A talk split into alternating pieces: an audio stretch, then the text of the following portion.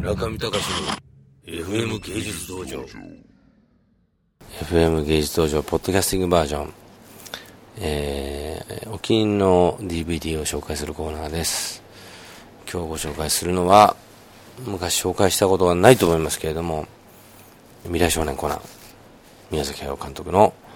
演出の NHK での初のアニメーション作品の全7巻、今これの全話全話を見るトライアルに入っています。えー、そのトライアル人生の中で7回目。さすがに全24を全部見るのはなかなかオタクでない私にとっては辛くてですね。それでも飛行機の中、えー、時差ボケの中いろいろトライアルして、えー、6回ぐらいは見えましたけれども7回目をトライアル始まってます、えーまあ、それでですね今回は今まではもうあの巨匠宮崎駿の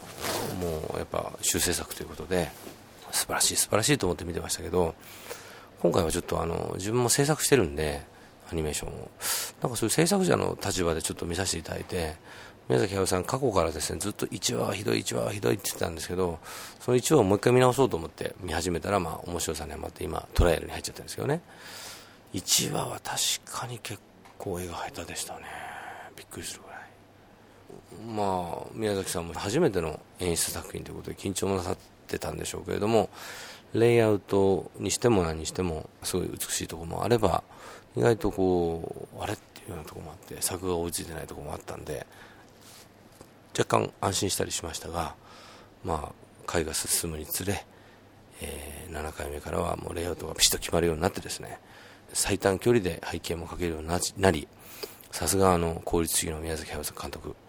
誰も追いつけない世界までたった7回ぐらいのトライでみんなスタッフをまとめ上げてしまうという、えー、そういうちょっと今あのまたにゃんこちゃん入ってきました。久々に。武藤さんはもう理解していたようです。